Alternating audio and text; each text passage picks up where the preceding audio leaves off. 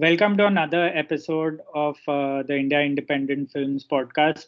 This is Rahul Desai here. I have with me my good friend and uh, film critic Uday Bhatia. Um, hey. Today we are going to discuss something that's very close to our hearts and especially close to Uday's heart. So this is the most excited we're going to hear him in a podcast.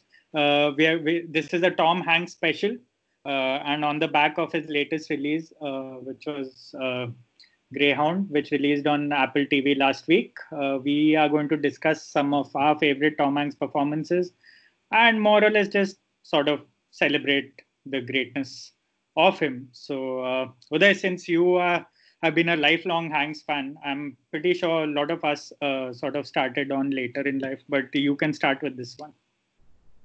Yeah, so I, I mean, as, as I, I think I wrote in the uh, in a in my review of a beautiful day in the neighborhood i kind of uh, grew up i feel watching tom hanks movies.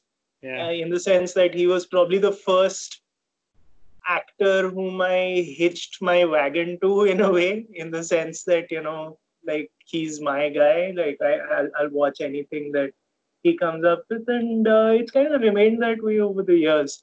So uh, yeah i'm uh, i'm stoked for this episode yeah. Um, Same here. Yeah, we're. Um, uh, should we uh, start by talking about Greyhound since uh, both of us reviewed it and uh, it's sort of out recently on uh, Apple TV? Yeah, yeah, absolutely. Uh, you can start with Greyhound because, yeah, I think both of us were the only sort of critics in our circle to review it. And I'm glad I did because, you know, there was also uh, the Charlize Theron film, and I, I, chose this one because obviously because of Hanks, and as you said, you know, soft spot for Hanks after all these years. Uh, admittedly, the trailer didn't look great of Greyhound, um, yeah. but you know, um, yeah, go on. Um, what did you? What was your reaction after Greyhound first? So um, just briefly for people who haven't seen the film, it's a uh, it's a World War II film in uh, which uh, Hanks is the commander again of of a warship, um, which is tasked with taking a convoy of, of, of supply ships across the Atlantic and um, they're uh, going through a very dangerous zone uh, which has uh, no air cover and a lot of lurking German U-boats, submarines. So um, uh, and uh, it's a it's a pretty short film. Uh, it's it's just 90 minutes, and it's it's really it's really tight. It's really efficient in the sense that there's very little wasted material in that sense. There's uh, almost, uh, I would say, 98% of it takes place on the ship itself.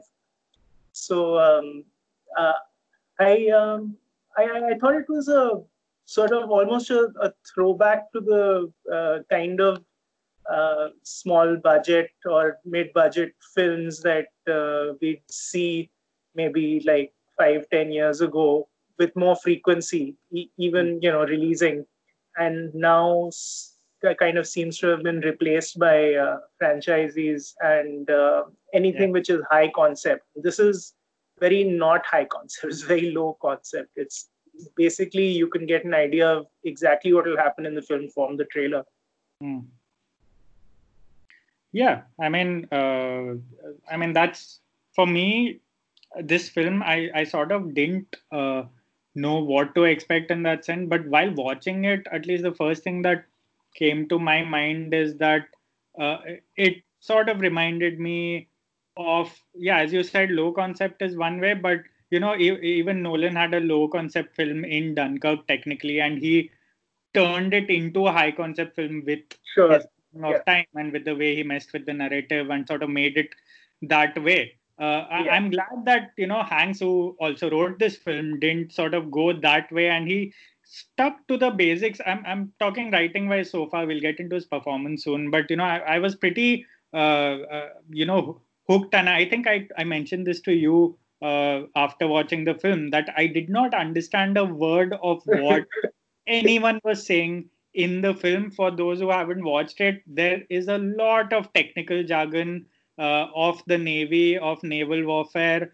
uh, uh, you know, of uh, sort of submarine attacks and basically the stuff we really don't hear a lot in our lives. And it's really difficult to decipher if they're talking physics or geography, and you have no idea. They're just terms flying around everywhere. I thought, despite that, the film really was a miracle in how it sort of held our gaze and uh, sort of just was very committed about uh, uh, sort of being shot on the ship and following one character who's Tom Hanks, who plays the captain, and sort of following him around the ship uh, and showing us the film and showing us the situation that they are in through his gaze. I love the fact that the camera sort of doubled uh, in, uh, sort of became his uh, vision of what we were seeing. Because as we know, and I, think I mentioned this in my review also, he basically is more or less a glorified version of a civilian uh, in this, like in the sense that this is his fir- first wartime assignment,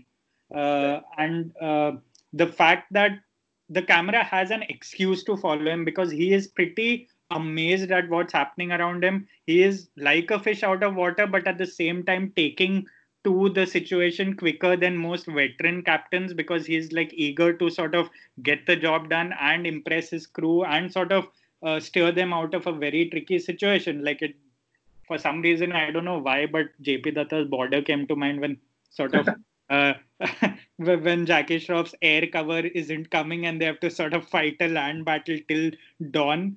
Uh, so that's pretty much the premise of this too.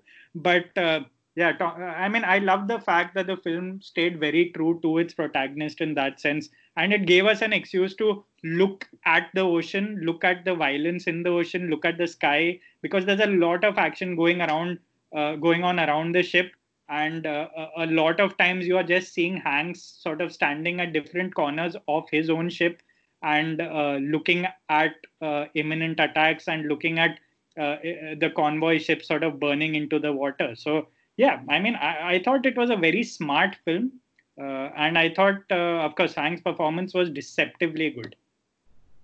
Yeah, I, I I agree with you that uh, it it may be a simple film, but it's it's uh, it's a it is a smart film. Like as you mentioned, it's his first uh, it's his first crossing. It's his first real war experience, and you can they've very subtly kind of shown how the sailors are just a little bit skeptical of his commands earlier on, but there's no there's no overt sign. There's just like maybe a second of hesitation after he says something. Maybe one or two times he has to repeat it for them, and that's that's all. They, that that's about it. Nobody makes a bigger deal uh, out of that uh, than than those slight hesitations. And and you see the slight hesitations in him also. At, at one or two key moments, he freezes and that just happens for a few seconds but it's again it's it's it's played so well because uh, you know hanks does very you know, it's just such subtle work uh, uh, you know within this character who remains largely impassive. Like his his face uh, doesn't show much emotion but you can read a lot even into his body language uh, in this. Uh, did, did you um, did you uh, get reminded of any of his other performances watching this one? Uh, yeah, actually, a lot of his other performances. For some reason, I felt like there was. Uh, it was almost like a best of Hank showreel in a sense because there was a, not a lot of talking going on. Obviously, there were a lot of orders. He was basically only speaking through his instructions in the film, and uh, a lot of close-ups of his face at crucial moments sort of gave us an idea of what he was thinking. It reminded me of a lot of films in which he played the captain. Basically, he's played captain in a lot of films. And right. uh, of course, I'm going to come to that later as to why you know directors sort of love using him in this kind of role. Uh, right. But uh, yeah, it did remind me a bit of sort of Captain Phillips in that sense. It reminded me a bit of Sully, Saving Private Ryan. Uh, you know, a bunch of other films, but m- more than anything, it's for some reason I got glimpses of his Bridge of Spies performance in this one. Uh, I, I don't know why, but there were particular moments in this film where it it almost was like he was making uh, a negotiation in his head between the kind of decisions uh, he's challenged with. And as you said, you know, there's there's this uh, very subtle uh, sort of uh, skeptical attitude from his crew. Of course, that you know, if it was any other film or a Hindi film for that matter, they would have really made a big deal out of it. And pretty much everything we read here is on Tom Hanks' face and the, that whole negotiational sort of performance that he does because you sense that he doesn't totally believe in what he's doing but he's right. doing it because it's the immediacy of the moment he needs to do it uh, right. it's his first uh, you know sort of uh, pass and uh, it, it's it that's why it reminded me of the bridge of spies thing because you you could sense even as a lawyer in that film he was uh, skeptical of so many things of the politics of being stuck between two ends and and yeah. of being uh, at the receiving end of a lot of skeptic uh, you know of a lot of hostility from uh, the american side as well so uh, in that sense it was a very physical version of his bridge of spies performance because here he's literally on a ship uh, in danger of being killed so yeah for I mean, that's and these are all good performances. These are all very solid performances, and I love the fact that we saw shades of other Tom Hanks of other films in a performance that could have easily been dismissed because it was technically an action film or a war film. Yeah, that, that's uh, that's absolutely true. And there's uh, I, I there, there's one moment that amused me. There, there, there are actually two instances of of the the sailors uh, cussing uh, during that. One guy says "fuck" and one guy says "son of a bitch." At like very heated moment, which is not at all, you know, uh, surprising given mm. the kind of situation there in the film it is. And both of them immediately say sorry. And yeah. and to me, it felt like they're saying sorry because they're cussing in front of Tom Hanks, exactly. and nobody wants to do that exactly. rather than the captain. I think any other captain wouldn't have got that apology. But, but you know, when Tom Hanks is your captain, you don't curse in front of him. I mean, yeah, that's exactly that's the lovely part of casting Tom Hanks in these authoritarian roles, right? Because he's sort of more of a mentor, paternal figure character in most of these roles. So you see the reactions, as you said very rightly, you see the reactions of characters around him as a reflection of people around Tom Hanks in the real world. And uh, especially in a World War II film where the pressure is so high and you're, you know, you're at the risk of being, you know, torn to bits any moment. Uh, to see these guys and to see Tom Hanks address them only by their surnames in a very polite manner, uh, yeah. sort of, yeah, it was it, it, was these small little things, and I, I could can, I could imagine Tom Hanks writing this his own character into it while writing the film, saying, you know, pe- I mean, and he's very self-aware of the people perceive him in a film and the way people perceive Tom Hanks as, as a celebrity uh, and how you know both of them sort of meet at some point. And yeah. that's what even I wanted to ask you. Do you think because uh, of the way uh, you know Tom Hanks is known as this very of the night as technically the nicest celebrity ever, the nicest actor ever, the you know like this good guy image that he has off the screen and you know yeah. you, i mean all of us go to read tom hanks doing great things articles right? Like these unexpected yes. kindness things. And of course that's become a legacy over the years. That's become an image over the years. How much do you think his do we react to his performances based on that? Do you think we read too much into his dramatic performances because of that when we see him under pressure when we see him uh, sort of in a gray zone or torn between two moral uh, sort of uh, sides. how much is Tom Hanks the serious actor derived from our perception of him in real life? Because it's clearly worked to his strength over his career, and I do yeah. feel sometimes that that adds so much to our perception of you know the way he uh, does his roles because if you see suddenly tom hanks in a dark situation or in a pressure situation uh, the first thing that comes to our mind is we do not want to see the actor in that situation. Right. Yeah, and there's um, I I think it does affect the way we see it uh, quite a lot, and um, uh, not only does it affect, but I I, uh, I sometimes feel like I, I wish more people were trying to subvert it more often. Mm. and uh, to use that but then to like have a twist and not make him so wholesome. Uh, yeah. Uh, but he does end up, you know, playing these honorable men.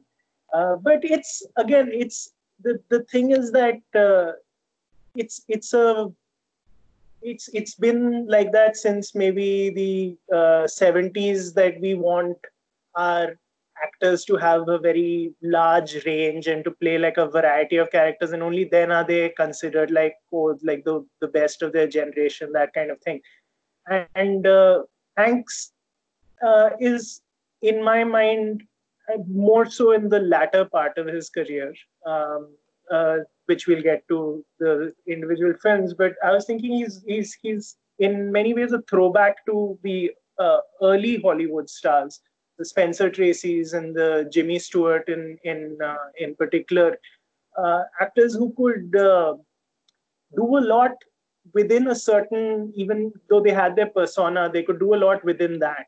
And it's not easy to, you know, like people would say that you know John Wayne doesn't act; he just turns up and he's John Wayne. Mm. But they don't understand how difficult it is to come and do that and be interesting film after film after film so when people are saying that Tom Hanks is just being Tom Hanks on screen, there's actually a lot going on. And if he was just being Tom Hanks on screen, people would have stopped watching him because it wouldn't be interesting. No one wants to see the same thing over and over again. So he's actually innovating, but it's within a perhaps within a smaller area, so it doesn't look like you know Christian Bale changing his accent every single film yeah that's that that for me is also a greater art in a way because so many actors are slaves to their reputation or slaves to their image and yeah. uh, and tom hanks in particular over the years i feel like the academy and a lot of sort of award functions have uh, sort of let this get to their heads in the sense that they've overlooked the versatility of him as an actor because uh, it's very easy as you said it's very easy to say that tom hanks is just doing his thing. Uh, and you know we've seen that uh, in the latter part of his career especially because he's aging and he's becoming uh, more and more like that sort of wholesome granddad we all wish we had. And right. uh, you know and of course on a professional level i feel like uh, his acting is being overlooked because of that. His sort of his art form is being overlooked. But and even as you said in the way the director sort of cast him they aren't maybe taking enough risk but even within that uh, obviously hanks brings so much uh, even within seemingly simple uh, straightforward uh, under pressure roles or you know honorable man roles as you said and uh, for me that that itself is uh, it, it, and you know a lot of us sort of also notice all the chocolate boys of the 80s and the 90s yeah who sort of matured very well and into very good actors. Brad Pitt, Tom Cruise, couple of them, you know, like yeah. who were known for uh, uh, you know their their looks and their sort of star power and yeah. their stardom and whatnot, and have grown into really good actors over time because they've really been curious about the craft and they've they've aged well. And but Tom Hanks, I believe, is one of the rare actors even though despite his rom-com wholesome image that he had in the 90s where people used to you know indians used to freely compare him to Aamir Khan uh, I, I, still feel like uh, he was a great actor right from the beginning it's just that uh, and even in the seemingly flimsy films that he did or the nice uh, watchable rom-coms that he did uh, there was always something uh, more than of course a lot of people noticed that early in his career by you know he did win a lot of awards in the 90s but i feel like he was even in these kind of films he was always a step ahead of the generation. And it was he has the kind of face that makes it very easy to overlook how good he is so yeah. you know i mean you're spot on about sort of the not enough risk thing but which you know which is a sort of a good segue into uh, his career in general uh, we are going to be uh, discussing some of our favorite Hanks performances, uh, both Uday and me. So, uh, Uday, you can start with you know your um, favorites first. Uh, okay, I'll go with uh, with a popular one. Um, uh, let's uh, do Philadelphia because um, that, in a way, was a very pivotal film for him. Uh, yeah. It came in uh, in 1993, and mm. until then, uh, and he started in 84. Actually, he started in 80 with a slasher film called He Knows You're Alone. but yeah. I don't I don't know if anyone's seen that. I've never seen that. So yeah. his uh, his uh, debut, which everyone actually knows, is Splash. Uh, yeah. The Ron Howard film, the Ron Howard mermaid Tom Hanks film. uh, from 84 so from 84 to 93 he was almost uh, exclusively in in comedies and yeah. a lot of these were sort of frat boy comedies um, mm. and uh, he kind of came out of that and so philadelphia was uh, and that came in the same year sleepless in seattle so sleepless in seattle was sort of half comedy half dramatic role so he was yeah. moving towards uh, dramatic roles but philadelphia uh, in which he plays an AIDS patient uh, who decides to sue uh, his uh, law firm for uh, for wrongful termination, and Denzel Washington plays his lawyer.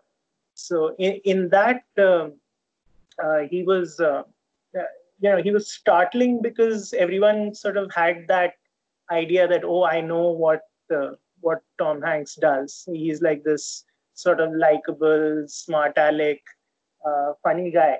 And uh, then he turns up, you know, his hair is shaven and his eyes have that sort of wild look, and he's in a cap and his, his voice is sort of breaking. And it's a, that was, I think, the great pivot, like one of the great acting pivots away from a persona into like a really rich career, like of, of any actor. Yeah, yeah, totally. Um, Philadelphia, it's in my list too. So you know, I mean, it's it's a very obvious selection for anyone who's been following Hanks for a while. And uh, as you said, yeah, it was the first move away from you know Hanks, the sort of uh, lightweight actor, to sort of a heavy role, and that obviously was um, you know a very smart bit of casting. And I, I believe like his Philadelphia performance uh, was for me one of the best male performances of the 90s of that entire decade. I, I don't know how much of it is down to sort of me watching philadelphia very early in my childhood but it's kind of one performance that sort of stuck with me.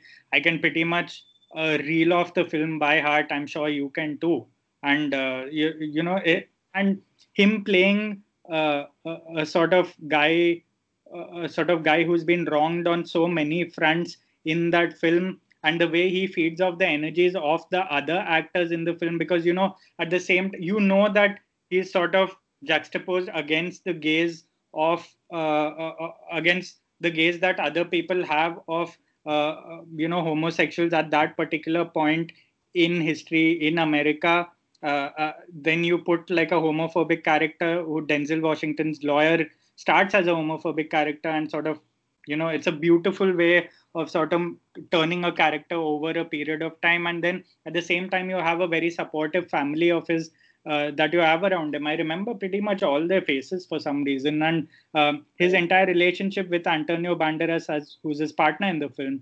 Uh, sure. and even banderas for an extent was a inspired piece of casting because you know he was this yeah. action star throughout the 90s he was never taken seriously as an actor for the longest time. And to see both of them sort of play this role uh, and the way they did it I, I, felt like the definitive coming out moment for hanks as an actor like where you could literally see him blossom blossom into sort of a butterfly in a way was uh, that particular one scene where he sort of sings along the uh, that opera scene in the room where uh, you, you know where he's trying to make denzel washington feel the music. And you can you can feel so many varied things at once with Hanks's sort of pained expressions in that scene.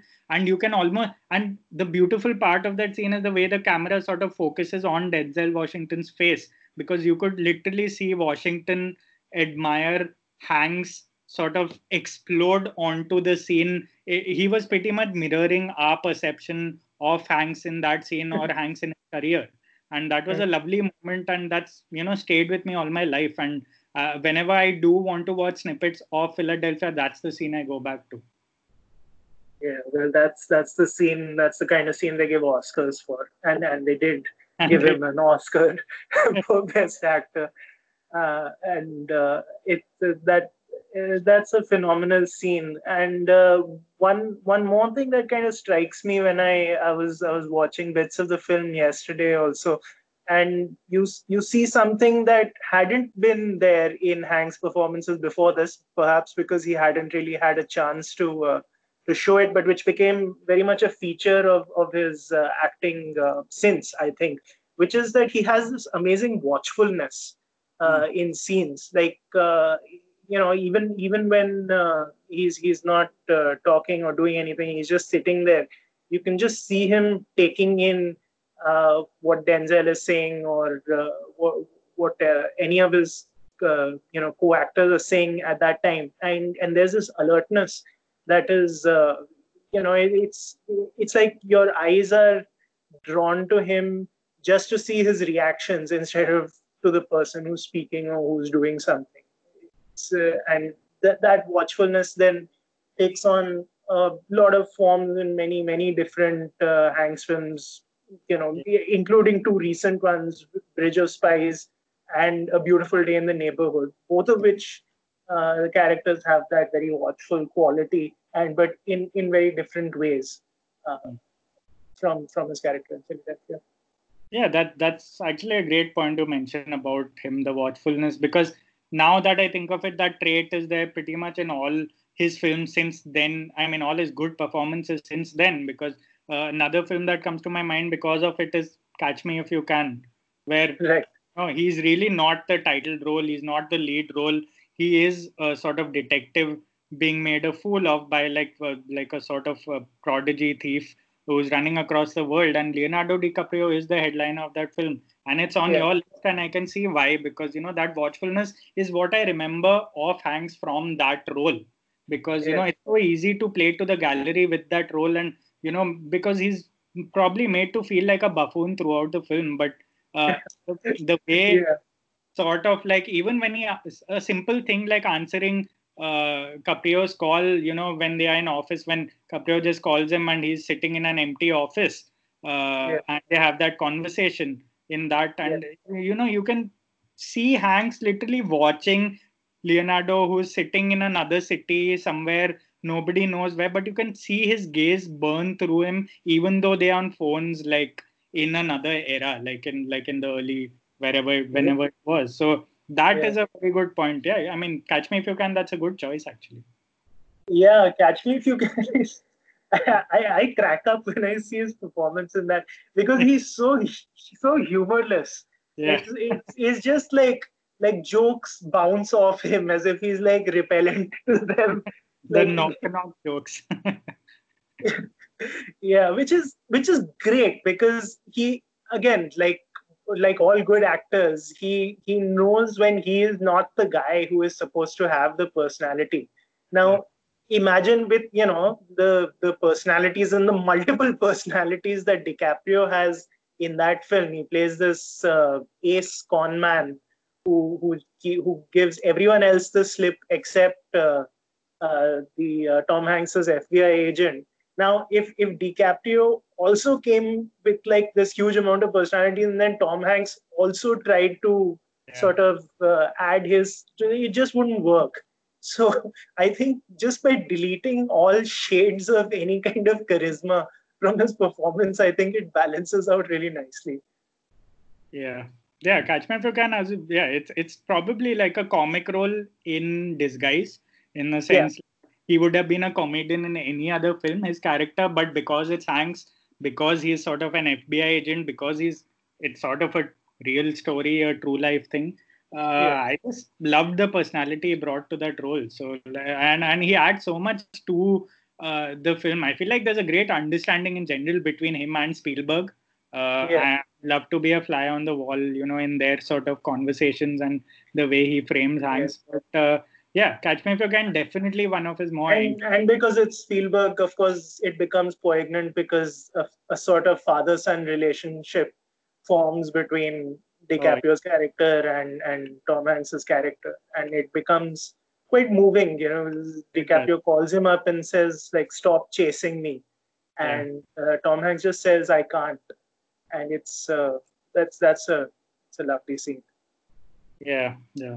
One of my choices uh, is also like uh, I mean it's not a very conventional one, but it's big, uh, which is basically uh, a film which is such. I mean, if you just hear the synopsis, it's sort of such a flimsy synopsis. It's a kind of film you just dismiss uh, as a sort of very flimsy comedy that has no business being anything more than a children's film. But Big is like a 1988 film by Penny Marshall uh, it's a simple thing about a child sort of uh, making a wish that a shot like a uh, that he was bigger and he wanted to be taller but you know his wish comes true and he becomes an adult over like it's one of those freaky friday kind of things which is and one of the first instances of it in hollywood for me. And for me it was the first uh, tom hanks film i saw in my life also. It was before splash before anything else of Tom Hanks. This was my first viewing of Tom Hanks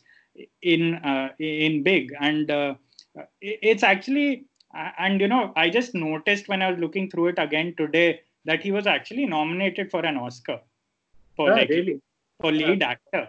So this was literally first uh, Oscar nomination for a film you cannot imagine anyone getting a nomination for, and best original screenplay above that. So you can imagine what Hanks must have done in that film to be nominated. Like in a genre flimsy children's film, he sort of gets nominated. It's, it's almost like, you know, uh, I mean, and we've seen so many Hollywood comedies make like spin so much, you know, like tacky yarn of this same concept over the years. But for me, Tom Hanks brought a lot of sort of uh, innocence to the role. Obviously, innocence is an easy word to say because he's actually an adult playing a child in that film. He's he's like a child stuck in an adult's body. And the other role that comes to my mind when obviously the first thing you think is this is Forrest Gump, and it's not on any of our lists today. But you know, I'd say this role he did in Big was better than the Oscar, the the role he did in Forrest Gump,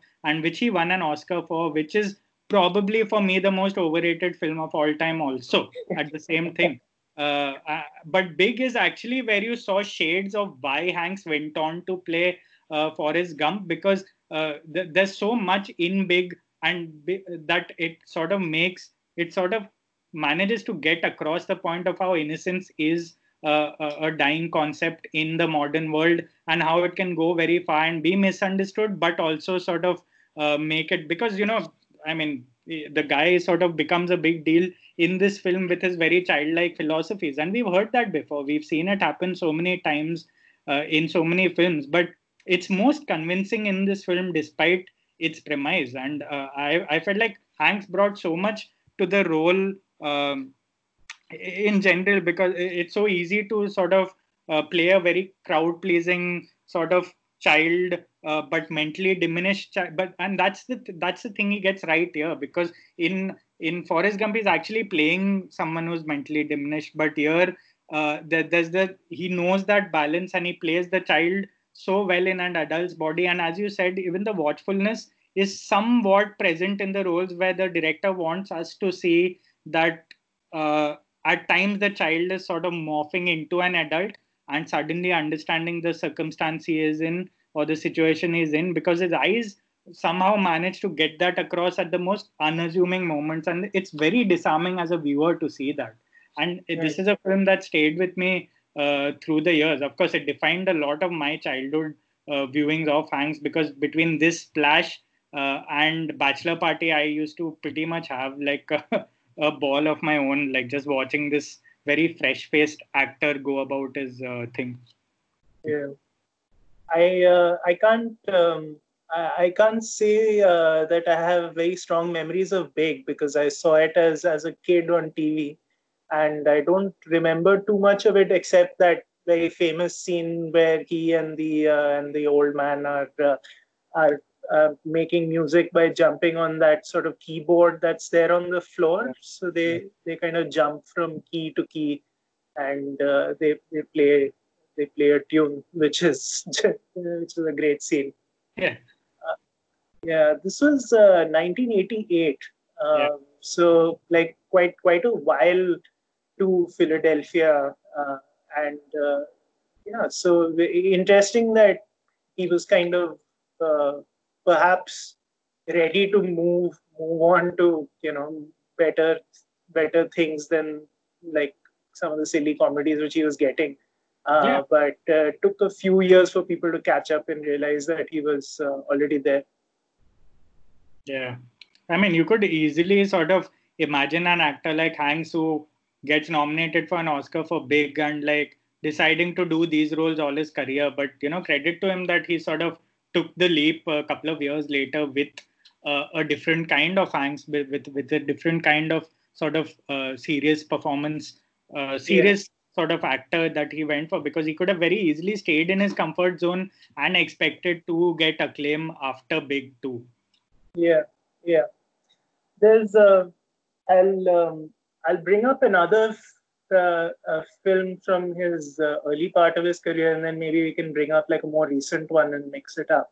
Yeah. But uh, Sleepless in Seattle, I thought was um, Hanks. Uh, you know, first of all, at his most charming. Uh, it it was a few months before Philadelphia, so he was, and it was.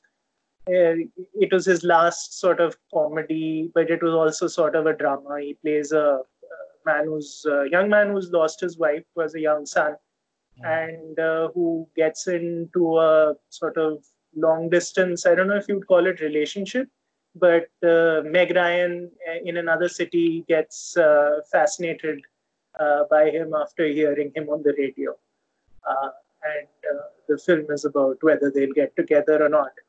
And um, it was, I mean, it's it's one of Eh, it's one of the most charming romantic comedies from an era where romantic comedies were big. And now the romantic comedies kind of sort of disappeared uh, from from the uh, you know from the filmmaking sort of horizon. I, I don't see many of them around nowadays, uh, and uh, it's it's interesting that for me, Tom Hanks is is is so charming and he's so you know easy in a in a rom com but, uh, but if you notice, especially after that, he did very few of them. He could have, uh, after the success of Sleepless in Seattle, he could have exclusively done them, and he would have been the highest paid star and the most beloved star if he had only done romantic comedies and yeah. mixed it up from time to time. Instead, he barely does any of them uh, in in the years after which I found uh, quite quite fascinating. Yeah, given I mean, that he'd be extremely well suited to that. Yeah, totally. I mean, and he did uh, he did You've Got Mail, which was again like a huge thing back yeah. in the nineties, and uh, yeah, yeah, as you like, he could have done so much more in that genre. I'm sure a lot of fans were sort of baying for him to do it and sort of uh, you know wanting to see the Hanks uh, in that sense. But I, I felt like, yeah, Sleepless in Seattle easily one of the most charming rom coms of the 90s for me. And, uh, and you know, given that there were so many, and uh, I, I really liked the relationship between him and his son in that film. Uh, there were some really lovely scenes, and you know, to sort of cast, um, to sort of be opposite a boy who acts older than his age is always a tricky thing as a lead actor because you know you do do not want to at the same time upstage uh, the sort of younger character and you do not want to uh, make it look like a gimmick at the same time. And i thought hanks managed that very well in this film. And you know of course there is the whole chemistry with meg ryan and all but uh, i felt like there, there were some lovely moments in this film that uh, you that made us really feel uh, for a widower uh, for a new widower like that in this film. And um, most of the time i felt i found myself sort of feeling for the character even when hanks wasn't on screen. And uh, and despite you know the all the radio conversations and uh, i can a lot of scenes i remember from that film and meg ryan just listening to the radio and falling in love with him.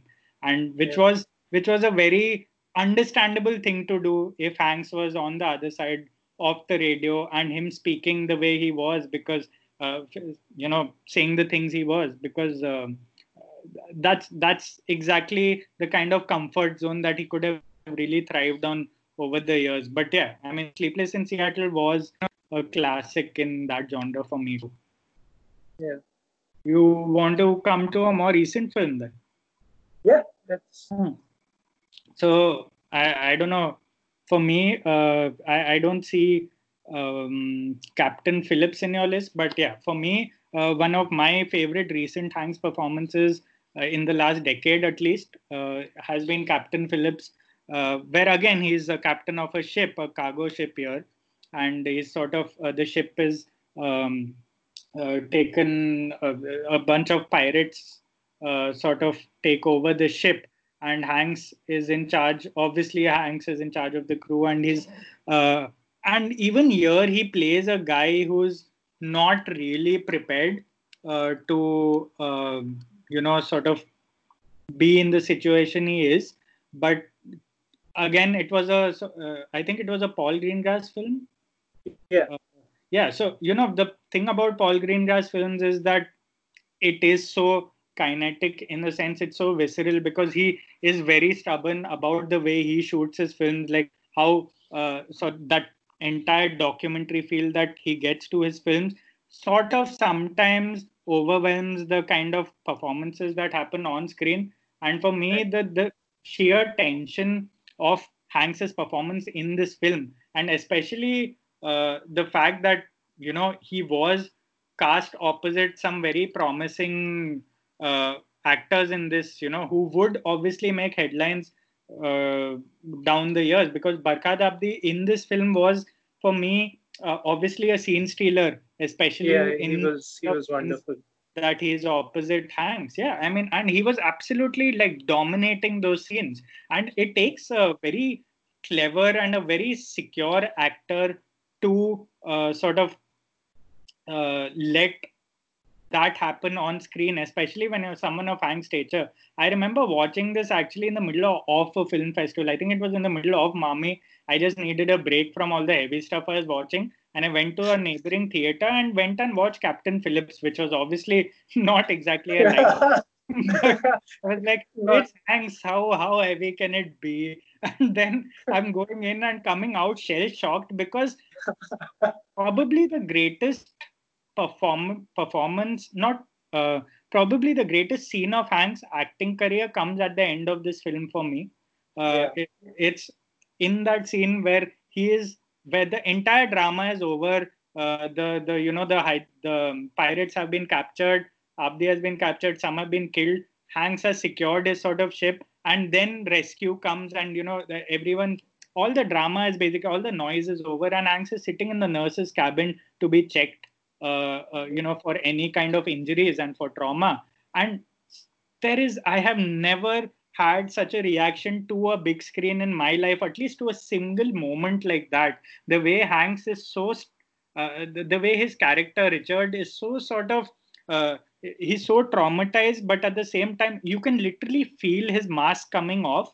You can literally yeah. feel him melting uh, saying you know okay i've done my bit. Now i can let go and him sort of breaking into tears, melting down, but not really melting down at the same time. I remember reading an article saying that nurse was actually real. She was actually a medical professional.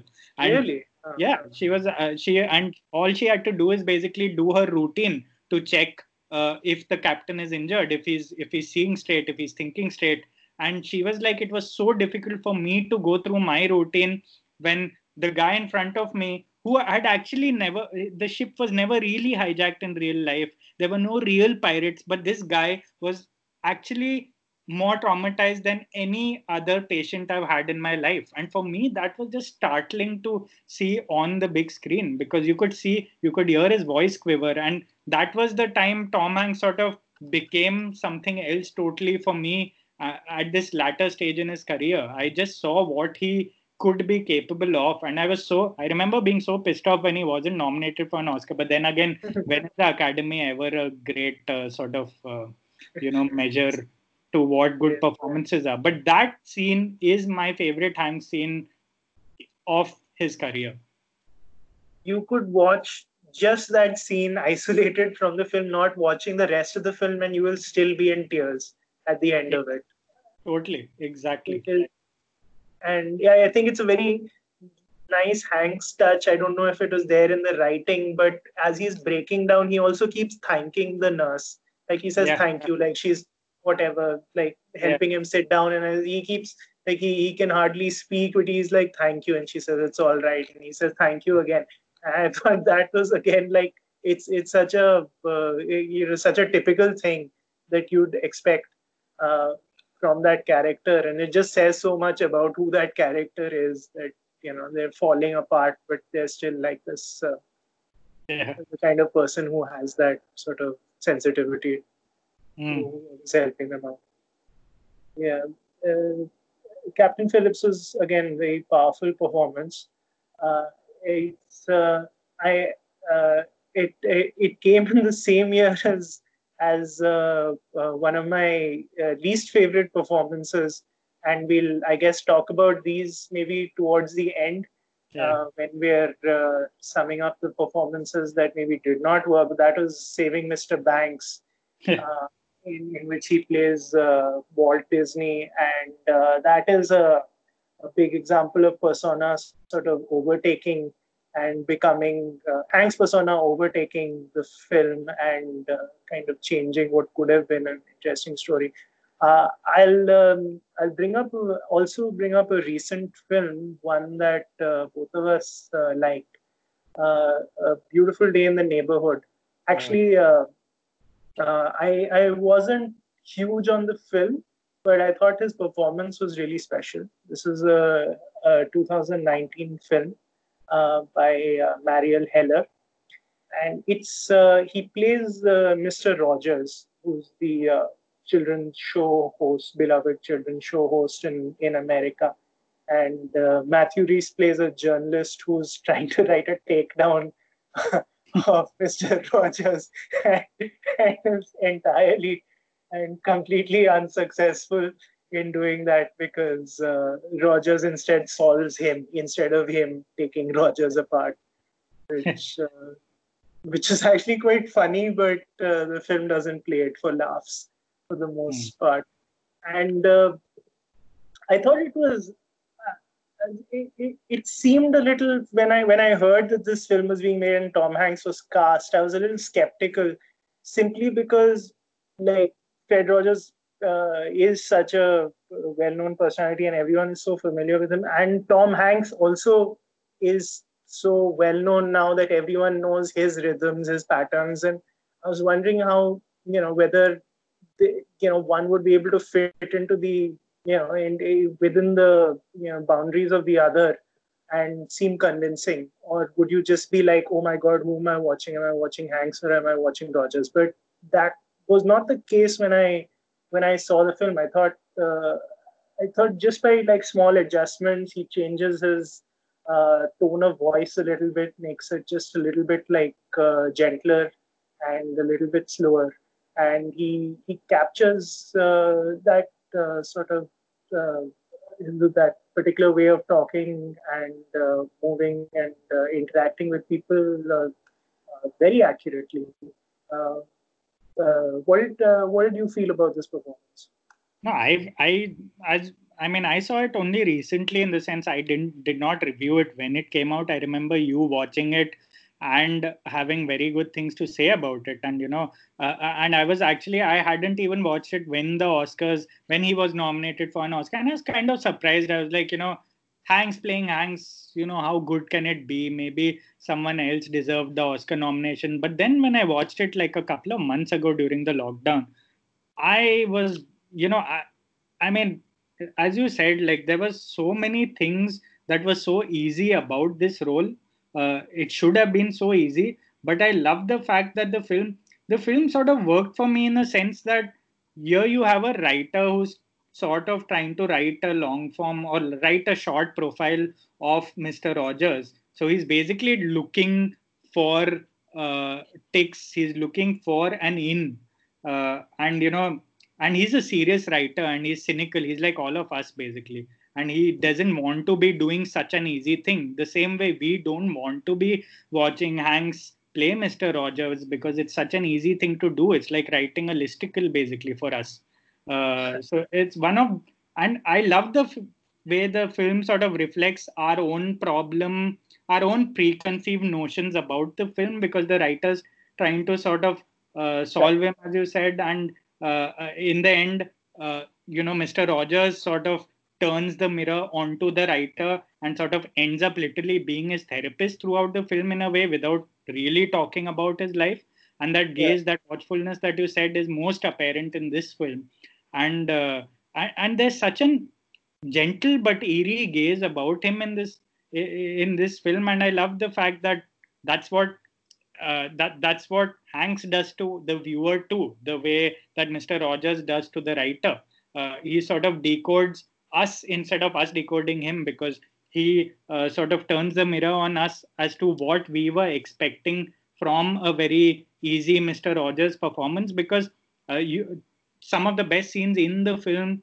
include uh, featured uh, the writer uh, looking at Mr. Rogers perform on screen and do his thing, do his show, and you know looking very hard to see where the sort of facade falls apart but he can't really see it except in the scenes the private scenes where mr rogers is a little too nosy and keeps asking the writer questions instead of the writer asking him questions. You can feel the writer sort of get so annoyed with him. Uh, and i love that the graph throughout the film was that. And uh, you know some, the most moving it, it, had the most moving sort of ending for me especially being a writer. You can imagine the relief and the praise you get from your own editor saying that you know i'm going to make this the cover story. And this is amazing. This is a great piece. And the writer being like you know oh shit i set out to write a, bloody like 400 word profile and this turned into the best piece of my career and then mr roger visiting his dying father after sort of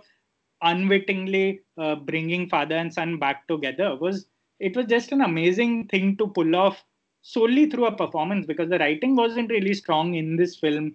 Uh, neither was, you know, neither were the other performances as such because there were a lot of uh, sort of very predictable things happening. But, you know, Hanks really lifted this film in ways that I didn't imagine would be possible. Yeah.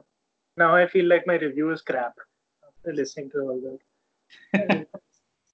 yeah but uh, just for, for for anyone who's who's interested there's a there's a nice scene where uh, hanks as as mr rogers on the show uh, is uh, struggling with a tent and he can't get it to stand up uh, properly that was an actual thing that happened to the real mr rogers on his show and someone has done a side by side video on youtube and it's fantastic for for a being like quite you know quite similar quite accurate thing but hanks makes it funny. That is what an actor does. You're not supposed to imitate it and keep it boring. When mr rogers does it on his show you can feel the weight of time and his frustration with it not happening and then he just sort of throws it aside when hanks as mr rogers does it it's really funny while we watch him struggle and then when he gives up you know then uh, then it's like the same as as, as the original. So that's a good good sort of small example of what an actor can take and then embellish on their own. Yeah, it's it's the it's sort of the same. It's sort of an analogy for uh, a good actor trying to play temporarily trying to play a bad actor. It's like you know what DiCaprio does in does in one you know Once Upon a Time in Hollywood oh, in, yeah, in that yeah. scene it's like a sort of play on that scene, especially with the way Hanks is struggling with the tent and sort of doing something that is totally outside Roger's personality and sort of Hank's personality also, sort of being inelegant in a way.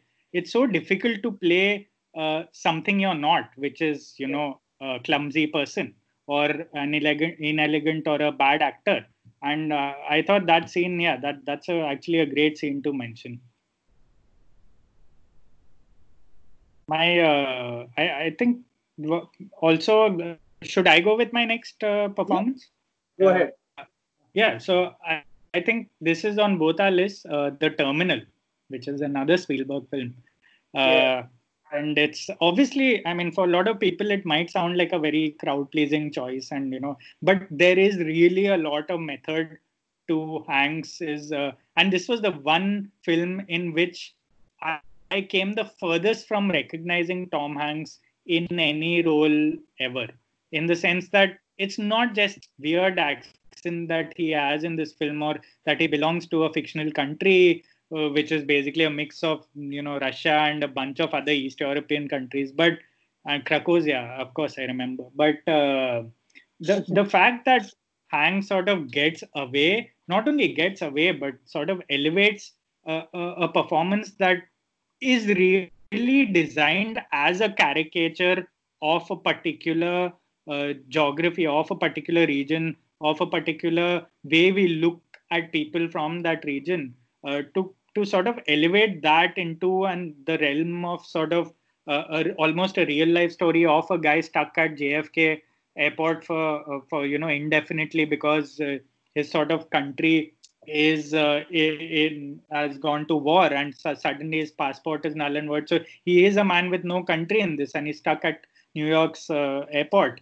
And uh, i love the uh, the chemistry between him and stanley tucci because for me it just one of the best scenes in this film has uh, stanley sort of just looking with building frustration and sort of a poker face as to how this guy who's who basically Hanks could have easily played as a cartoon, uh, and yeah. who who even Stanley looks at look, looks at as a cartoon, sort of keeps uh, frustrating him in so many ways. And there were obviously a lot of very sappy Spielberg touches to the film as to how you know the guy sort of becomes friends with a lot of other airport workers and the Indian guy and the you know and and the Mexican guy and the black guy. So it, there are a lot of you know obvious markers of a crowd pleaser, of a very you know easy uh, bring a smile on your face film. But there's so much heart in Hank's performance here, and especially uh, you know uh, playing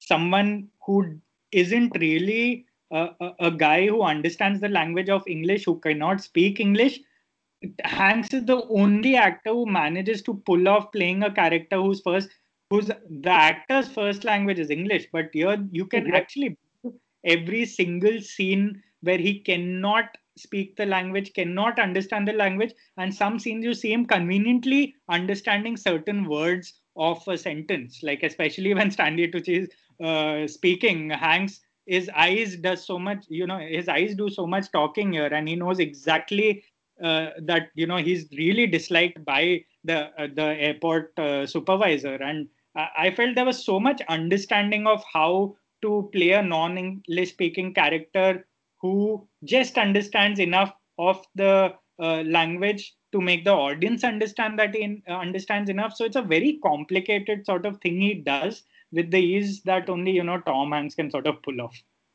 Yeah. He's actually speaking bulgarian in in the film. Yeah that's uh, that's and so he's he actually learned the language. Yeah apparently. I mean or, or at least enough to say his lines. I, I don't know how well he's saying them but it sounds quite authentic. Yeah uh, you know, I I I, uh, I agree with you. I think it's uh, it's one of his uh, great comic performances. Yeah. Actually, uh, I I think uh, I think even if he had to do it without speaking as much as he does in very broken English and in Bulgarian.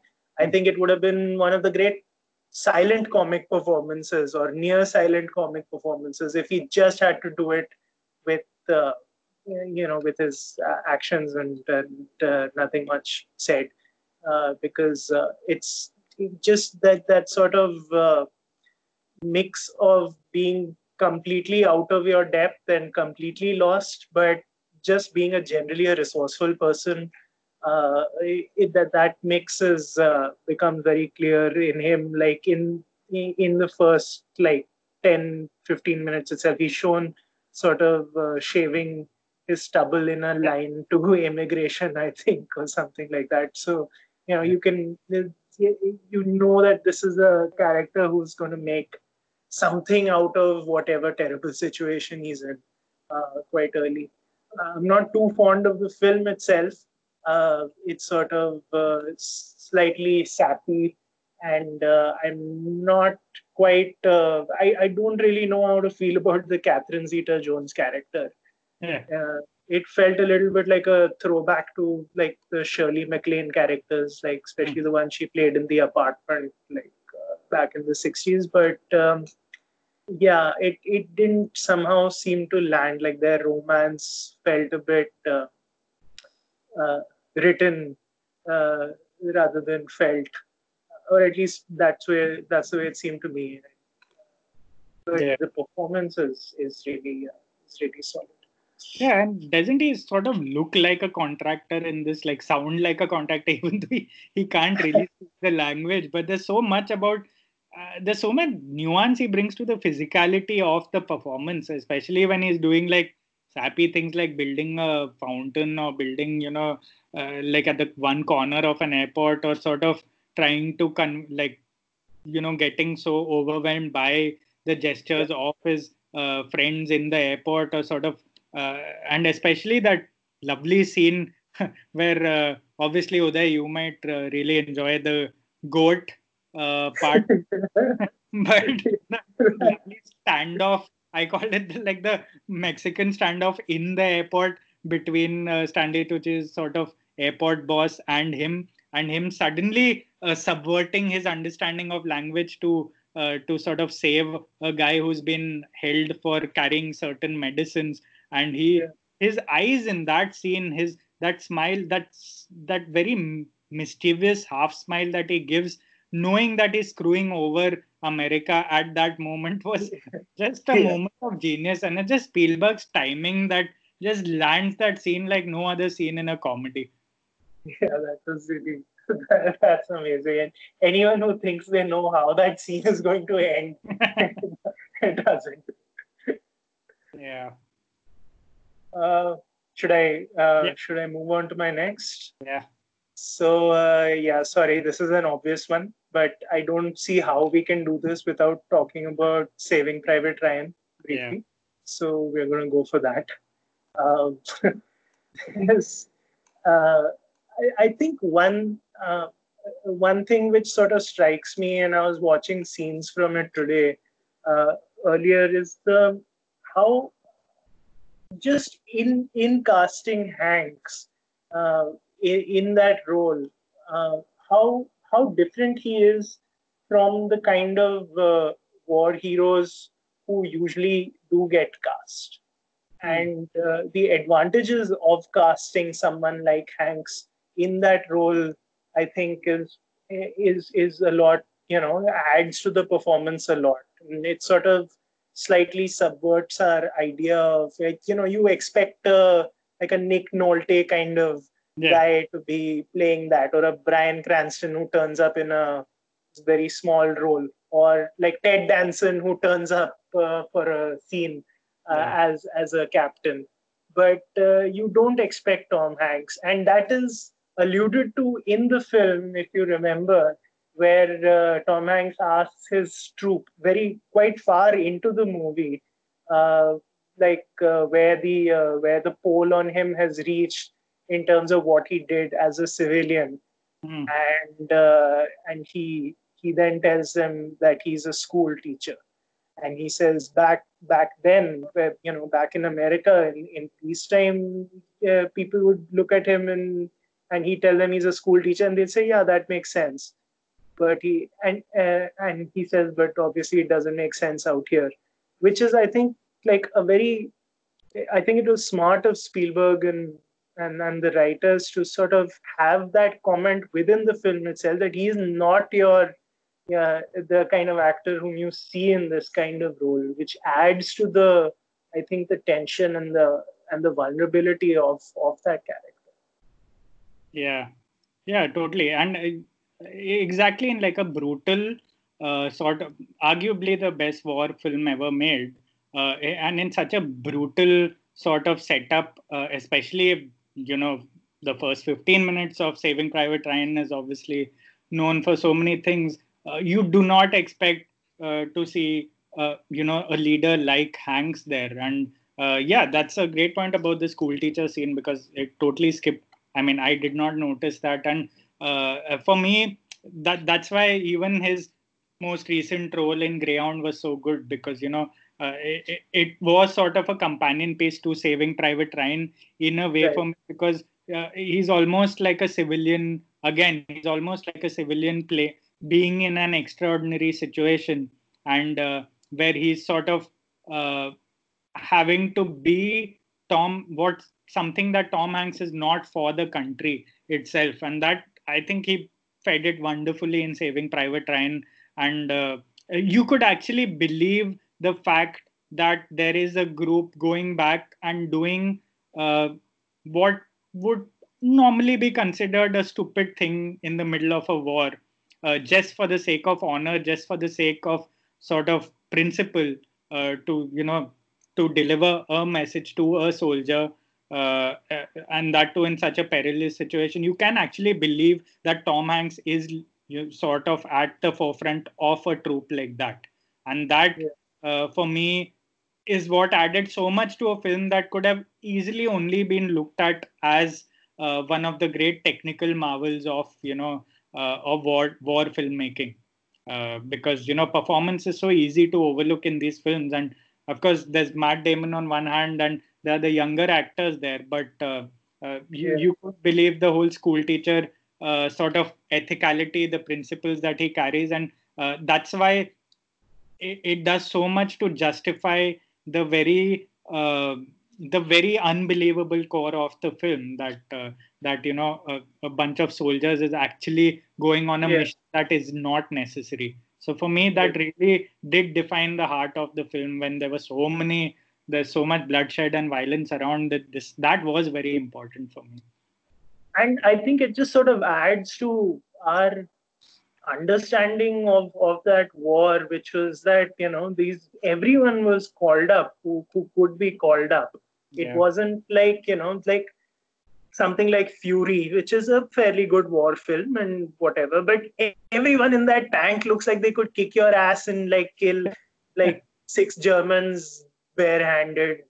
And yeah. uh, but hardly anybody in in Tom Hanks's uh, platoon is is uh, a particularly good soldier. There's like one or two of them. The sniper is great, and Ed yeah. Burns looks like he can maybe kick some people's ass. But other than that, they all look like the you know the civilians whom they probably were. Like you know, not not jocks, not like tough guys, just people who were called up and drafted, and now they're just put in this place and given this crazy mission.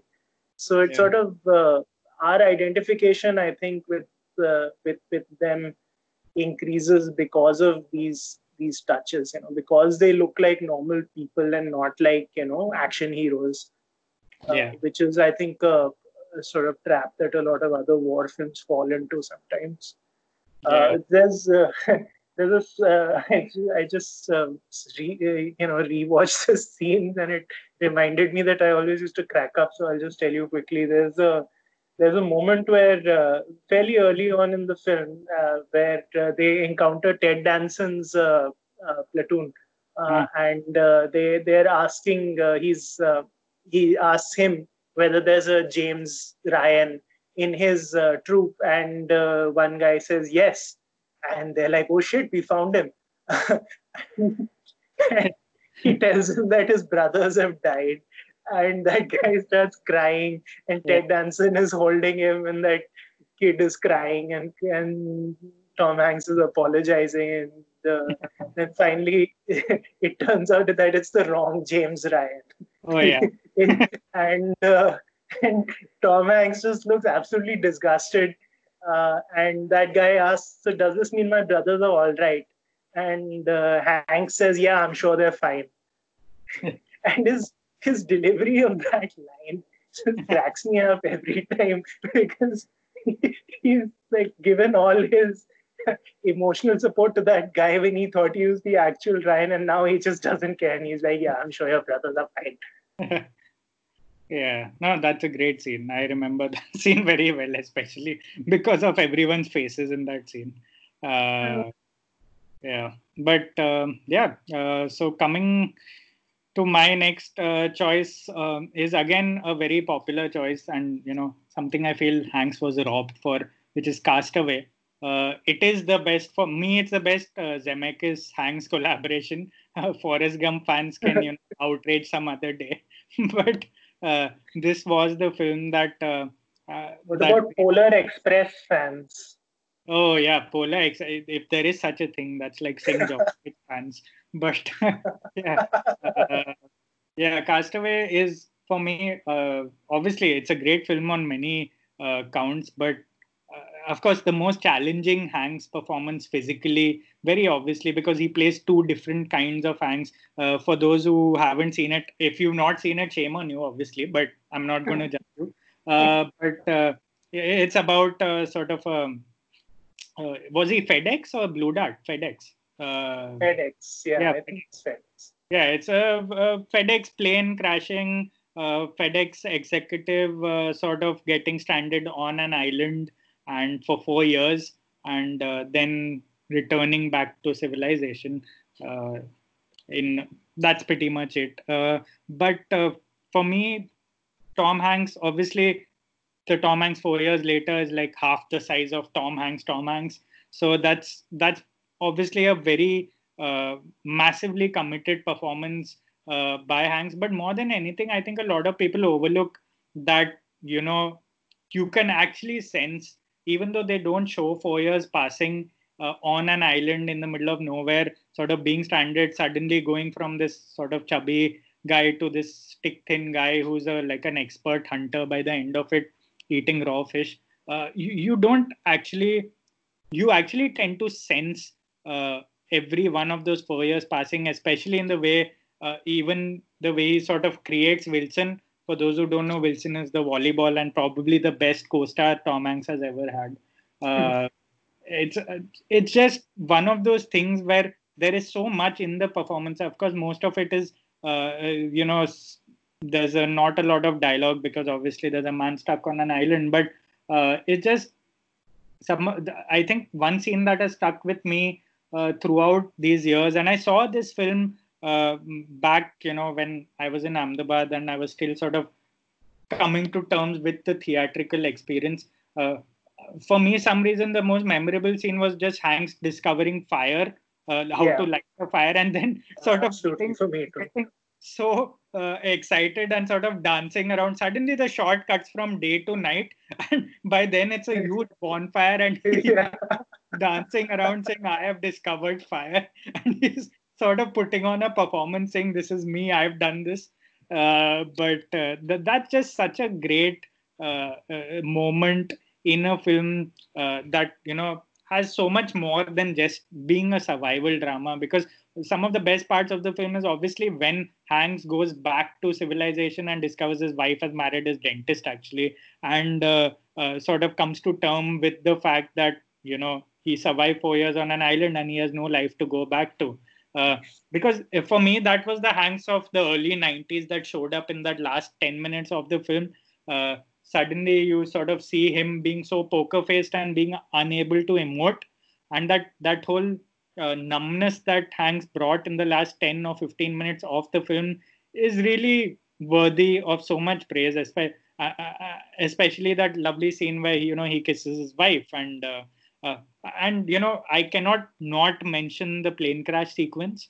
Uh, for me, it's probably the greatest plane crash sequence ever filmed on screen, especially in a theater, because I watched Castaway back to back on two consecutive days only because I wanted to watch the plane crash sequence again. Back then, I wasn't you know sophisticated enough to admire how good Hanks was, but that plane crash sequence sort of just jolted the hell out of me. And of course, Zemeckis has a knack for plane crash sequences. He did one in Flight too. Flight is about oh, a yeah.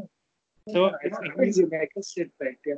Yeah, Zemeckis has like a fetish for like plane crashes, and but nothing like that FedEx plane crashing into the ocean and us watching the whole thing from Hank's perspective. It was just like you know beyond, and I do not know how they got Hanks to do what he did there or you know how they shot it in a pool or in an ocean or whatever it is but i thought it was a tremendous uh, sequence that sort of brought out so much of why i admire how you know how good hank's body language was in this film it's uh, it's been a while since i saw castaway i think i must have seen it on tv like way back when it released yeah. i don't think i ever saw it in the theater which is well, i i guess I yeah I don't think I saw it in the theater.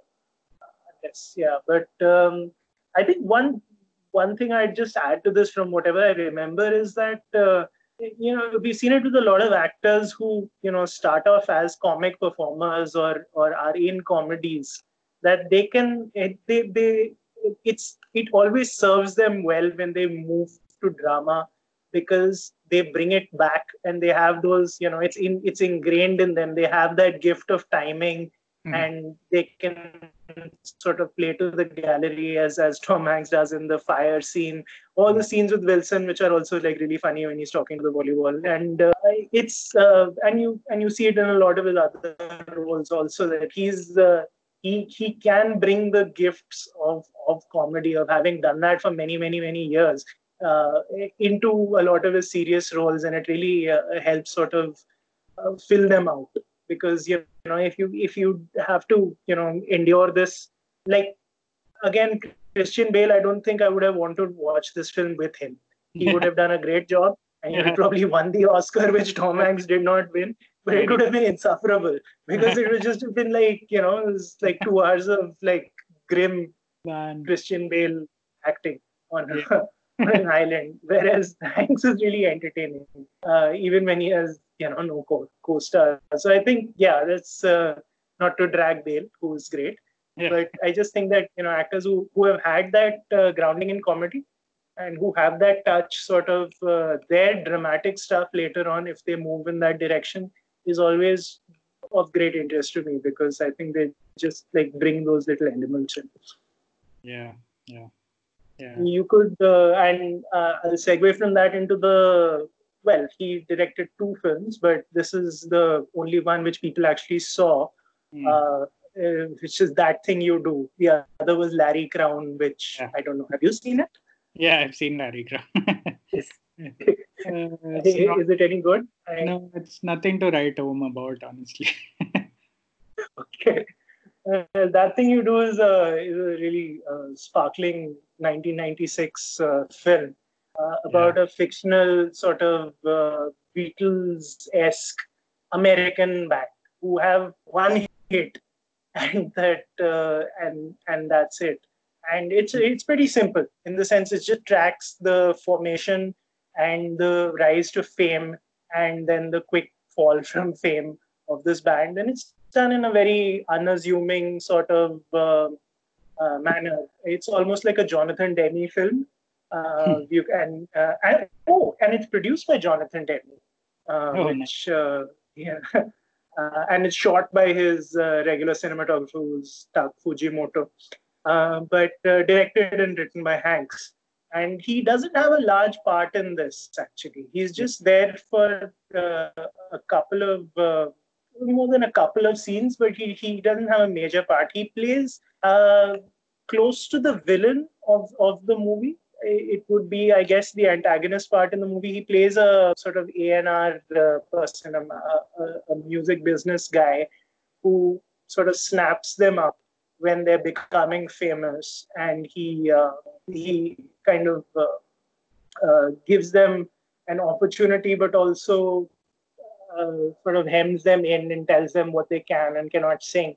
And uh, Hanks sort of very slyly and without uh, doing anything overtly villainous just suggests that he's going to let them down at some point and screw them over. Uh, in the end, they kind of screw themselves and uh, they don't really need Hanks to even do anything much but it's a very interesting little performance like uh, from from uh, do you uh, ha- have you seen the film yeah yeah it was one of my favorite 90s films obviously and uh, it's lovely that the band is called the wonders because obviously they are the one hit wonders technically and it's just one of those things where hanks and it's interesting you mentioned this in your list because uh, he is pretty much a supporting character in this film. He comes in like midway through or whatever, and is that very show busy manager.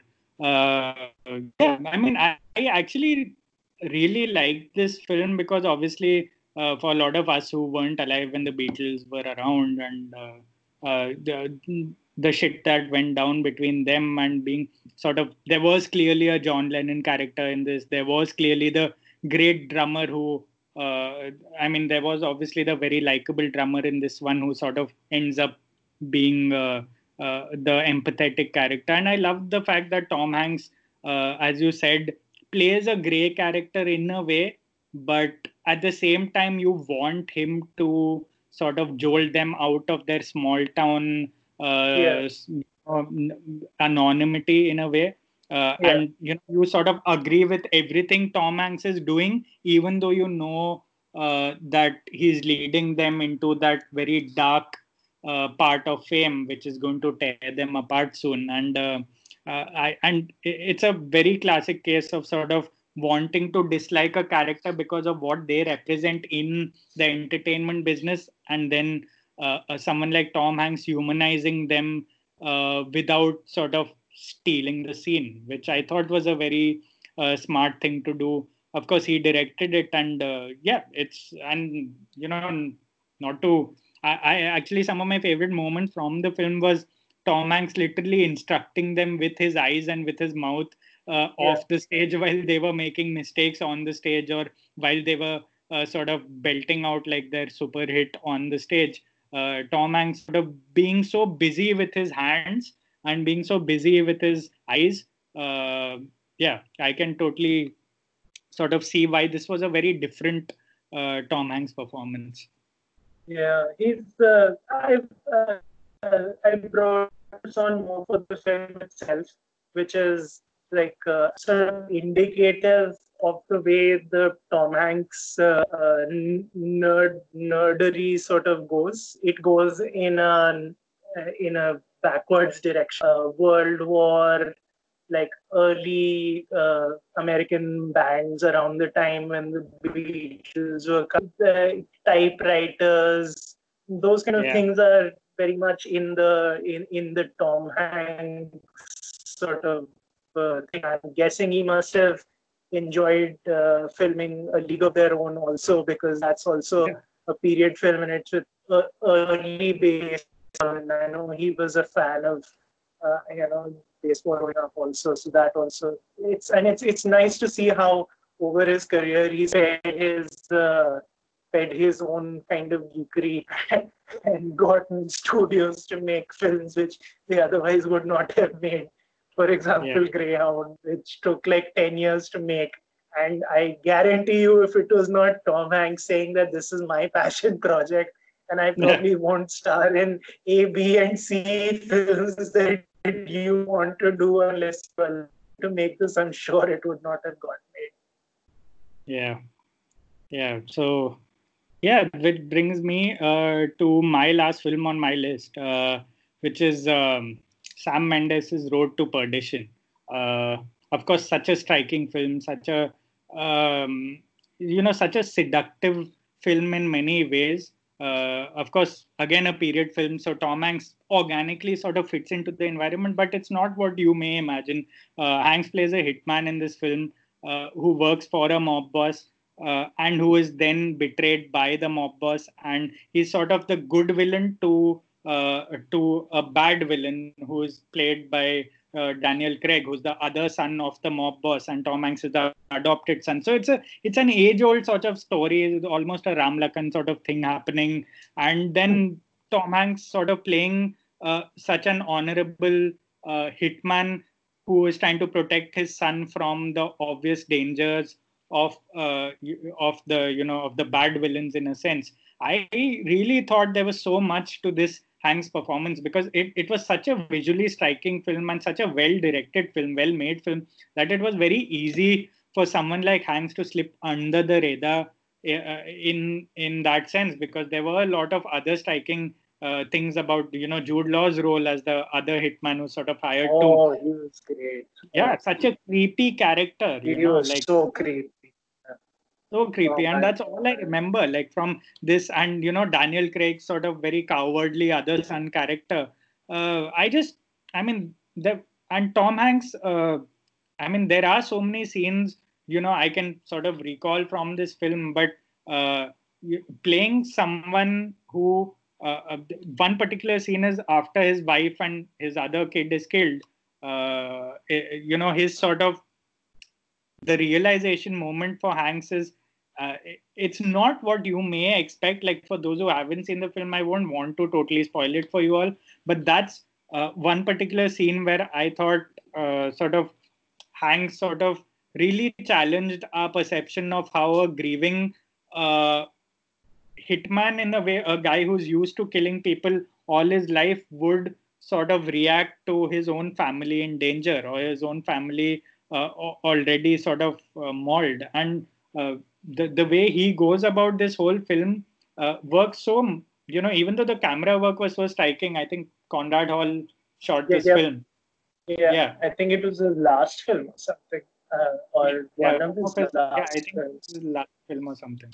And uh, it's just that there were so many beautiful frames in this film that, and somehow Tom Hanks, you obviously we cannot imagine him as a hitman, as uh, someone who's sort of uh, trying to protect his son from becoming him. Uh, and it just he sort of just melds into the cinematography in this film in a way because I can't imagine anyone else wearing the hat, wearing the overcoat with so much uh, awkward charm in a way. And the entire, you know, Chicago mobster thing really comes alive when Hanks is on the run from uh, uh, from the people who are trying to sort of kill his son and kill him.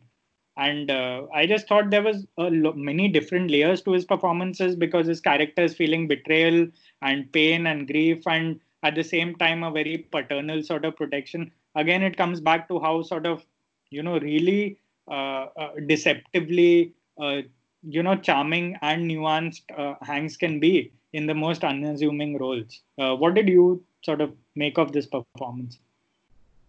So the, i'm i'm actually quite conflicted about road to perdition uh, hmm. it's a film that i it's uh, amazingly beautifully shot and really well directed. I am. It's not my favorite Hanks performance. I think hmm. he does he does well, and uh, especially the father son scenes, of course, are very moving. Uh, as especially one at the end where he's talking about the boy's brother, the surviving boy's brother, and I think the boy yeah. asks Tom Hanks whether he liked that boy more or something, or yeah. uh, than than him. And Tom Hanks yeah. said he's he was just such a sweet kid, and mm. he kind of you know that that that just breaks your heart the way he says it. So you know the the it's it's not a bad performance at all. I hmm. just mm. I don't buy him in in that role somehow. Mm. It never especially when you're surrounded by Paul Newman as as the older gangster who's kind of a father figure to him before they kind of turn up on the opposite sides of uh, uh, and uh, Jude Law uh, in that really creepy role and then Daniel Craig and even yeah. Stanley Tucci sort of seeming yeah. tough uh, and uh, it's it's it's somehow Hanks seemed to be the one uh, the the one out, uh, the odd one out in this bunch to me. Mm. It didn't, uh, and there. So there, I kind of go back and forth whenever I'm watching the film. Uh, uh, so, so, it's uh, sometimes you know I'm I'm I'm in it a lot, and then the other times I'm thinking you know it's not really fitting in there. So this is one performance in which I kind of I'm I'm on the fence about. Mm yeah that that kind of worked for me the odd one out thing here uh, especially when the whole trope of humanizing mobsters or criminals uh, comes to the fore especially with the way we make gangster i mean the way these directors make gangster films sort of i mean that really for me stood out because he was playing more of a father who was trying to overwhelm the gangster in himself which i guess you know i can totally get when placed opposite such obvious uh, strikingly evil or strikingly uh, gray characters would seem a bit off. But yeah, for some hmm. reason, this Hanks performance has, you know, always stayed with me. And it's not mm. like I only remember his face in this film or particular scenes. I just remember him as part of frames in this film, as part mm. of uh, the way we visualize the film. Uh, I only remember a lot of him in silhouettes uh, in this film. And, you know, it just sort of the film sort of adds to uh, the aura of his performance for me in this one. So I guess yeah, I mean I, I guess I just over the years this has grown on me. Uh, I wasn't a big fan of it when it when I actually watched it a long time ago, but yeah, one of those things. let's uh, let's talk about one more film, and then maybe we can just sort of wrap yeah. up by talking about the ones that did yeah. not work. Uh, but yeah. this is a film that's on neither of our lists because both of us thought the other would uh, would put it in because we uh, both of us are, are, huge fans of the film, uh, which is Bridge of Spies, another Spielberg Tom Hanks collaboration, and. Um, quite a uh, quite an amazing performance uh, from him as as a lawyer who's sent uh, in a, I, I think in the 1950s or 60s yeah. Uh, to East Germany to try and negotiate the return of a of a pilot uh, uh, with the exchange of a Soviet spy who's played by the great Mark Rylance.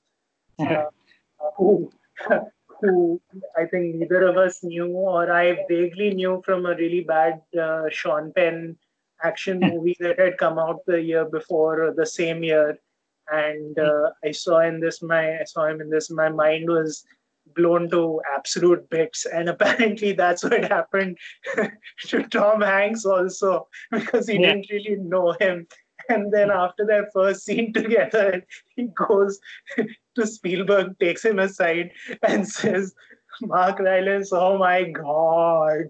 So he was pretty much like us. Yeah.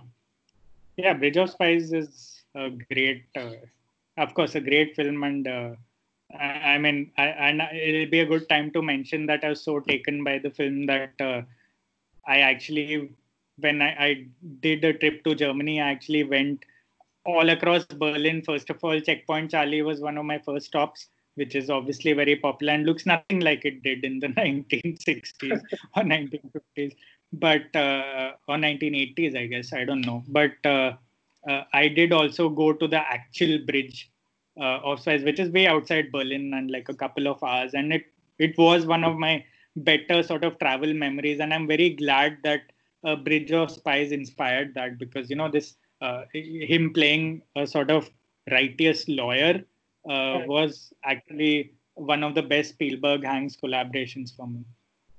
Yeah, and it was I think uh, part of that loose Spielberg trilogy, uh, which is Lincoln and Bridge of Spies, and then The Post, which is uh, I think his way of talking about crucial moments in American history and, and what it means to be, you know, to do the right thing uh, and do the difficult thing at at uh, at those moments. Uh, and yeah. um, I, I, uh, I mean, the, the first two films are, are, some of my favorite films of the last decade.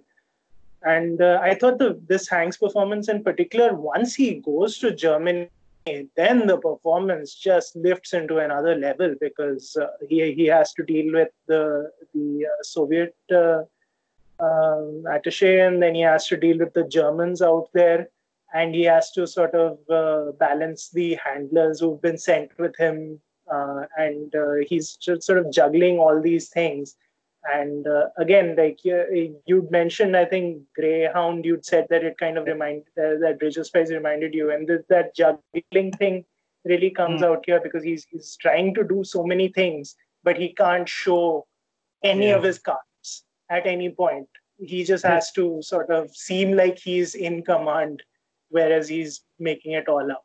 And yeah. kind of figure it out yeah it was i mean and lovely last scene of the film also when he reaches home and sort of uh, cannot tell his wife and kids about where he was.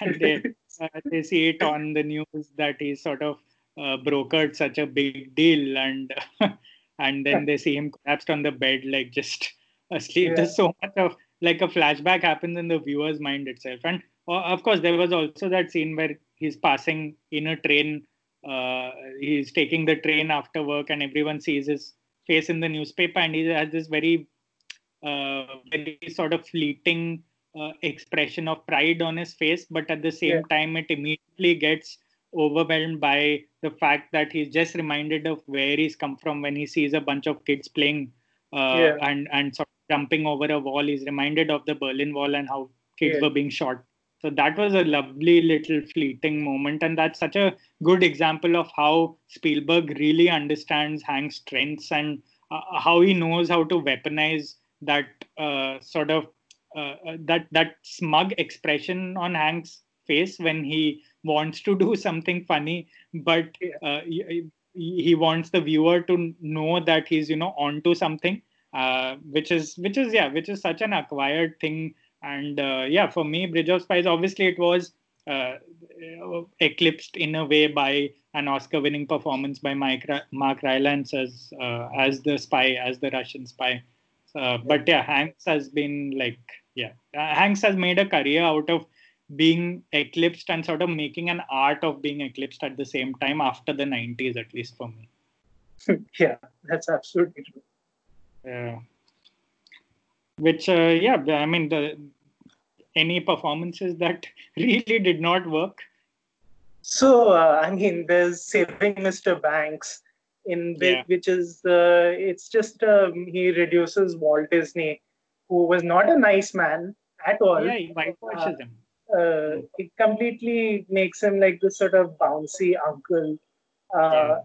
Like like the layperson's idea of what Tom Hanks is, he makes Walt Disney that, and uh, I don't blame him so much as the film uh, because uh, it's um, it, it it was just it was not a it was a Disney film uh, talking about a Disney film. I think it was a Disney film. Yeah uh, and uh, it, it, just it wasn't uh, yeah yeah it, it, it just uh, did not uh, work and emma thompson.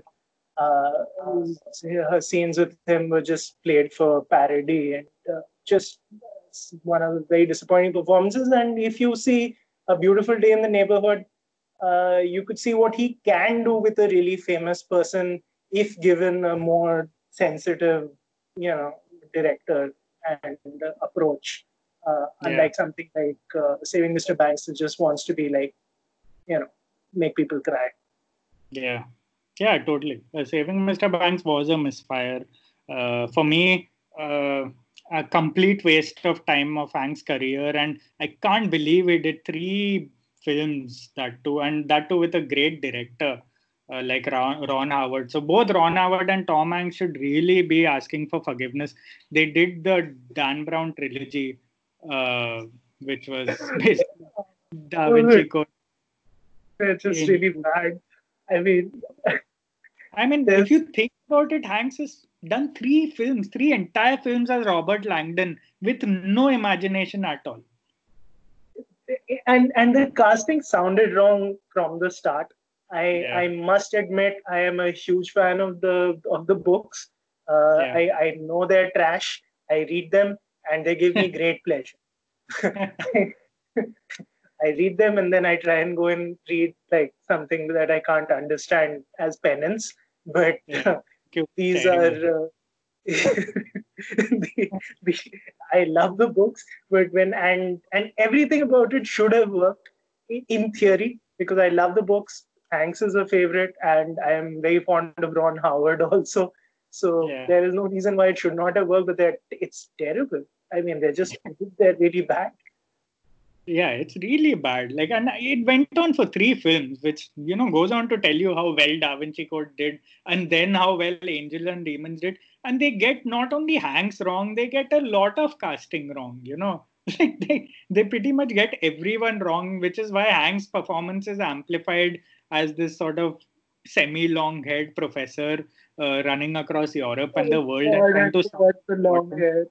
I forgot yeah. the long hair. Oh man, yeah.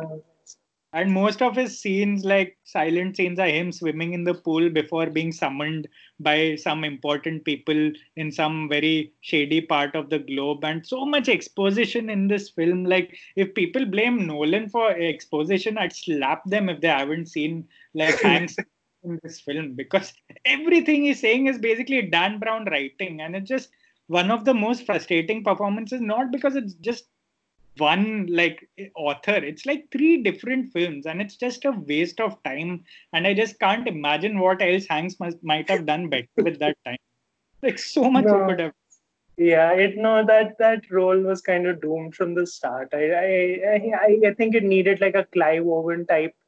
Uh, yeah. To to sort of uh, pull through, and instead somehow Tom Hanks landed up in it.